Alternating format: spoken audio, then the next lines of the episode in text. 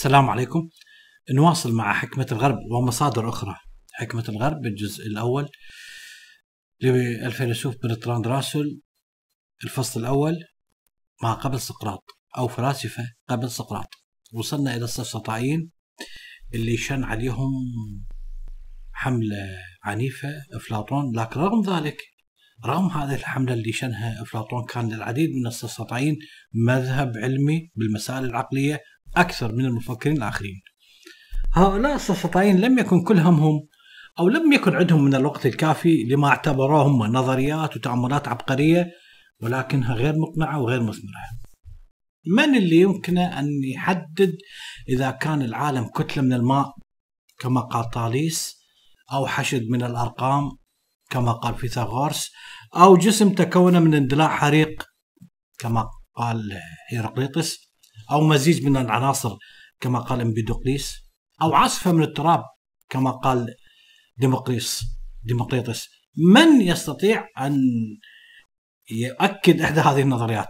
لم تكن أي من كل تلك النظريات أقوى بصورة قاطعة من النظرية الأخرى.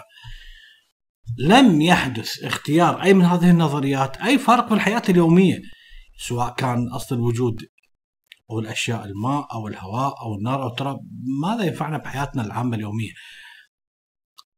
كثير من الفلاسفة أو تذكرون فيلسوف جورج بيكلي فيلسوف الأنوار أو قبل الأنوار أنكر حتى وجود الحياة اليومية نفسها لكن مع ذلك إحنا ما آه، تركنا هاي الحياة بأكملها لأن جورج بيركلي قال الحياة عبارة عن وهم والأشياء لا وجود لها ناكل ونشرب وننام وعايشين حياتنا على 24 حباية خلي يقول جورج بيركلي الحياة وهم. مع ذلك إحنا نعيش أيضا عندما قال برامندس بالحجج اللي ساقها حتى يثبت إنه لا شيء يتغير ونعم نقول إحنا لا شيء يتغير. نعم نعم. لكن مع ذلك إحنا كل لحظة كل ثانية كل يوم خبر شكل. نعيش حياة؟ تغيير شكل. حياتنا في تغيير مو بالساعات ولا بالدقائق لربما بالثواني.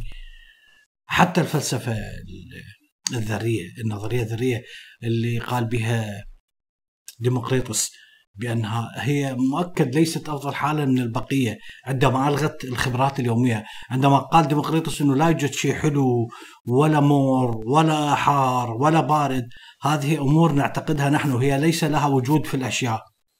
يعني على اعتبار إنه هذه الأمور بأكملها حجاب قبيح، هذا الحجاب يواري الحقيقة الجوهريه للذرات والفراغ، خواء.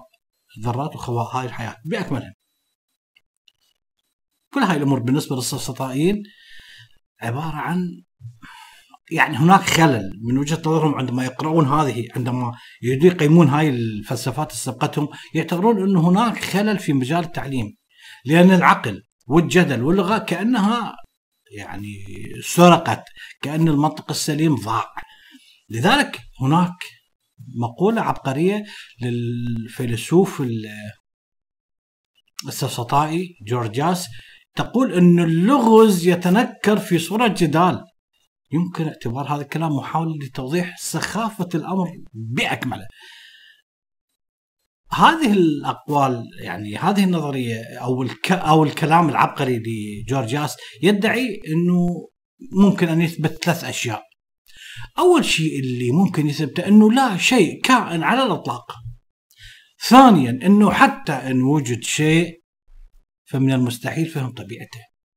ثالثا إنه حتى إذا أمكن فهم طبيعته من المستحيل إنه الآخرين يشاركون في فهم هذه الطبيعة. كل إنسان له فهمه الخاص. لذلك كتب هذا أيضا فيلسوف في موضع آخر إنه تأثير الكلام على بناء الروح بالضبط يشبه تأثير المخدرات على حالة الجسد. أضاف إن الإقناع عند امتزاجه بالكلام يمكن أن يخلف أي انطباع تريده على الروح. يرى هذا الفيلسوف جورجياس وكذلك كثير من السفسطائيين الآخرين أنه كثير من الفلاسفة الآخرون استخدموا اللغة لخلق صورة غير مجدية وغير صحيحة عن العالم. وما نهدف إليه الآن نحن السفسطائيين هو خلق صورة مجدية بدلا منها. لذلك كان هدف هؤلاء الفلاسفة السفسطائيين هو الوصول إلى فلسفة تشمل خبرات الحياة اليومية اللي نعيشها همومنا ومشاكلنا لكن مع ذلك هذا الهدف سيضعهم وجه لوجه مع الفلاسفة الآخرين وبالتحديد أفلاطون سيضعهم في مواجهة مع أفلاطون لماذا؟ لماذا أفلاطون بالتحديد؟ لأن تعرفون أنه نظرة أفلاطون للعالم مليئة بشعائر الديانة الأورفية والفيثاغورية التصوفية. بالنسبة لأفلاطون وكذلك أسلافه من المفكرين الآخرين كانت مهمة الفلسفة هي أن تفتح لك الطريق للعالم الآخر أن تفتح الطريق إلى ما وراء عالم الحياة اليومية عالم المثل من أجل تنقية حقائق العقل. هناك عالم حقيقي هو العالم اللي باصل الاشياء وهذا الوجود اللي موجود نعيش به هو صورة للأشياء الحقيقية لا أكثر ولا أقل لكن السفسطين على العكس من أفلاطون أرادوا السير في الاتجاه المعاكس فبالنسبة للسفسطين كان الهدف هو اعاده صياغة التجربة الإنسانية بكل تعقيداتها الفوضوية كوسيلة للوصول للحياة الدنيا، للحياة المنشوده، السعادة في الدنيا. لكن مع ذلك الأفعال تختلف عن الأقوال والسؤال هو ما هي التجربة التي تصلح أن تكون وسيلة من أجل أن الفيلسوف يضعها أمامنا من أجل أن نصل إلى حياة منشودة، حياة سعيدة. هذا العالم مؤكد أنه مليء برؤى وفلسفات متصارعة تختلف باختلاف البشر. الإدراك هو الأصل. هناك تباين بالإدراك. كل إنسان عنده إدراك يختلف عن الآخر. المشكلة مشكلة الإدراك اللي حاول ديمقريطس يحلها أو أن يجد لها صورة رفض لك الأحكام الذاتية بأكملها؟ قال لا يوجد شيء حلو أو مر أو حار أو بارد لأنها محض اعتقادات اوهام لا وجود لها بالأساس. وقدم لها بديل موضوعي اللي هو الذرات والفراغ. على العكس من عنده فيلسوف السفسطائي بروتاغوراس سوف يقدم الحل المشكلة نيابة عن كل السفسطائيين في صورة فكرة مختلفة وصادمة تماما مختلفة عن ديمقريطس بأن ماذا فعل؟ تمسك بالذاتية بدلا من رفضها. كيف؟ ما أدرك أنا هو حقيقة بالنسبة إلي. ما تدرك أنت هو حقيقة بالنسبة لك ما يدرك فلان من الناس هو حقيقة بالنسبة له. فقال أنه لا توجد حقيقة واحدة. في هذا العالم المادي. لكن ذلك ما لا يعني إنه لا توجد حقيقة لهذا العالم على الإطلاق ابدا بل على العكس. هناك كم من الحقائق لكل شيء في الوجود لأن ما يدركه كل فرد هو حقيقة بالنسبة له. هذا بالضبط ما اعتقده فيلسوفنا بروتاغوراس عندما قال قولته المشهورة قبل حلقتين أن الإنسان مقياس كل شيء. هذا النوع يعرف يعني ممكن تعرفه من وجهات النظر بالنسبية. هنا ولادة النسبية. لماذا؟ لأنها تقول أن الحقيقة نسبية في نظر كل إنسان يؤمن بها. حاليا تعني أن الحقيقة نسبية في نظر كل مجموعة ممن يؤمنون بها. في نظر كل مدرسة فلسفية ممكن تؤمن بها. لأنها وسيلة لإعادة المعرفة بين الناس. لذلك بدلا من أن تكون الحقيقة خفية كما يدعي افلاطون ويصعب اكتشافها لا الحقيقة متناثرة في كل مكان مثل المطر اللي يسقط على الناس على كل الناس. يحصل كل إنسان ممكن على القدر نفسه من الحقيقة. بروتاغوراس هو أول من وضع مفهوم النسبية الذي نوقش فيما بعد من خلال أو بين الفلاسفة السفسطائيين وكذلك خصومهم وعلى رأسهم أفلاطون. منذ ذلك الوقت ظهر لهذا لهذه النسبية صيغ عديدة ولا زالت. سنجد لها بحلقات قادمة إن شاء الله. البراغماتية والمنفعة بأكملها خرجت من النسبية. لذلك هناك دفع جدا قوي أتى لهذه النسبية من قبل الفيلسوف كانت وهو ما لم يكن ليرتاح له كانت نفسه. لماذا؟ لأن كانت لم يؤمن بالنسبية. الفيلسوف كانت آمن بوجود حقائق مطلقة ثابتة. لكن مع ذلك كانت بدون ما يريد بدون ما يقصد فتح لك الباب أمام النسبية. كيف؟ فتح الباب أمام النسبية بسبب الطريقة اللي يفسر بها تلك الحقائق. قال الفيلسوف كانت أن الخصائص المتعددة لصورة العالم في أذهاننا يفرضها العقل البشري. وبما أن كل العقول البشرية متماثلة في جوانب مهمة فإن تلك الحقائق متماثلة بالنسبة للجميع. انتهى قول كانت. سوف يتبنى كثير من الفلاسفة والمفكرين بعد كانت فكرة كانت اللي هي أن الحقيقة تتحدد جزئيا عن طريق العقل البشري. لكنهم رفضوا قول كانت بأن العقول متماثلة. لا. بكل الأحوال كانت النتيجة ازدهار النسبية لأن الصور المرسومة للعالم تعكس لك الأدوات المفاهيمية لكل إنسان لكل فيلسوف اللي تختلف عن آخر عن من إنسان لآخر اللي يستخدموها أصحابها. لكن مع ذلك أي من هذه الصور ليست أصح من أختها. اللي عندي أؤمن به يختلف عن اللي عندك واللي أنت تؤمن به لذلك سوف تظهر النسبية نفسها في صور وأشكال عدة بعضها أوسع نطاقا من البعض الآخر. بعض الناس يرى أن القيم الأخلاقية نسبية بحيث يعتمد الصواب والخطأ على المجتمع أو على الحقبة محل النقاش. هناك مجتمعات ترضى بأخلاق معينة مجتمعات أخرى ترفض هذا الشيء. هناك مجتمعات يحرقون الموتى مجتمعات أخرى تعتبره آه، عمل لا أخلاقي يجب دفن الموتى. على سبيل المثال بينما هناك آخرون يؤمنون أن النسبية لا تنطبق على القيم الأخلاقية لأن القيم الأخلاقية صح كل إنسان يؤمن بما يؤمن به وهذا صحيح لكن آه، النسبية تنطبق ما لا تنطبق على أو لنقل تنطبق على الأخلاقية لكن ما تنطبق على ال ال الأمور العلمية، لماذا؟ لأن هناك مفاهيم للأمور العلمية ثابتة. بشكل عام سوف تظهر قيود هذا التفكير النسبي في هذا العصر الآن نجد النسبية في كتابات علم الإنسان، في كتابات علم الاجتماع، في النقد الأدبي أكثر من الكتابات الفلسفية. بالمجال الفلسفي باخذ ورد، لذلك تبدو المعرفة الموجودة بتنوع المعتقدات الدينية والثقافية غيرها العادات الإنسانية.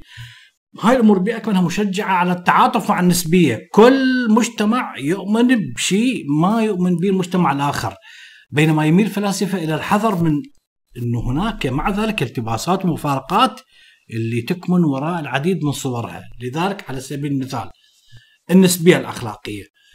تقول النسبية الأخلاقية في أحد نسخها المباشرة أنه من الخطأ أنه إنسان يعيش في مجتمع شرقي أن ينتقد الممارسات الأخلاقية الموجودة في المجتمعات الغربية مثلا. لماذا؟ لأنه كل ما تؤمن به كل ثقافة هو الصواب بالنسبة لها. فاللي عندي صح هو عندك خطأ وبالعكس اللي عندك صح عندي خطأ. لكن مع ذلك هاي الأطروحة المسالمة والمسامحة تناقض نفسها بالحقيقة. كيف؟ لأن السؤال هو ما هي المعايير الأخلاقية التي تقتضي بأنه من الخطأ انتقاد قيم الأخلاقيين. العفو. بأنه من الخطأ انتقاد قيم الآخرين. من يقول أنه لا يجب انتقاد قيم الآخرين؟ لأنه إذا كانت إحدى الثقافات على سبيل المثال ترى أنها أفضل من كل الثقافات الأخرى. إذا هنا النسبية الأخلاقية ذاتها تستلزم أنه من الصواب أن تنتقد هذه الثقافة نظيراتها. لذلك سوف يثير سقراط بعض المشكلات المتعلقة بالنسبية في إحدى محاورات أفلاطون. هذه المحاورات اللي نوقشت بها آراء الفيلسوف بروتاغوراس السفسطائي وبجميعها جرى تحليلها ثم بالأخير رفضها بالنهاية. محاورات وضعها أفلاطون متخيلة بين سقراط وبين بروتوغراس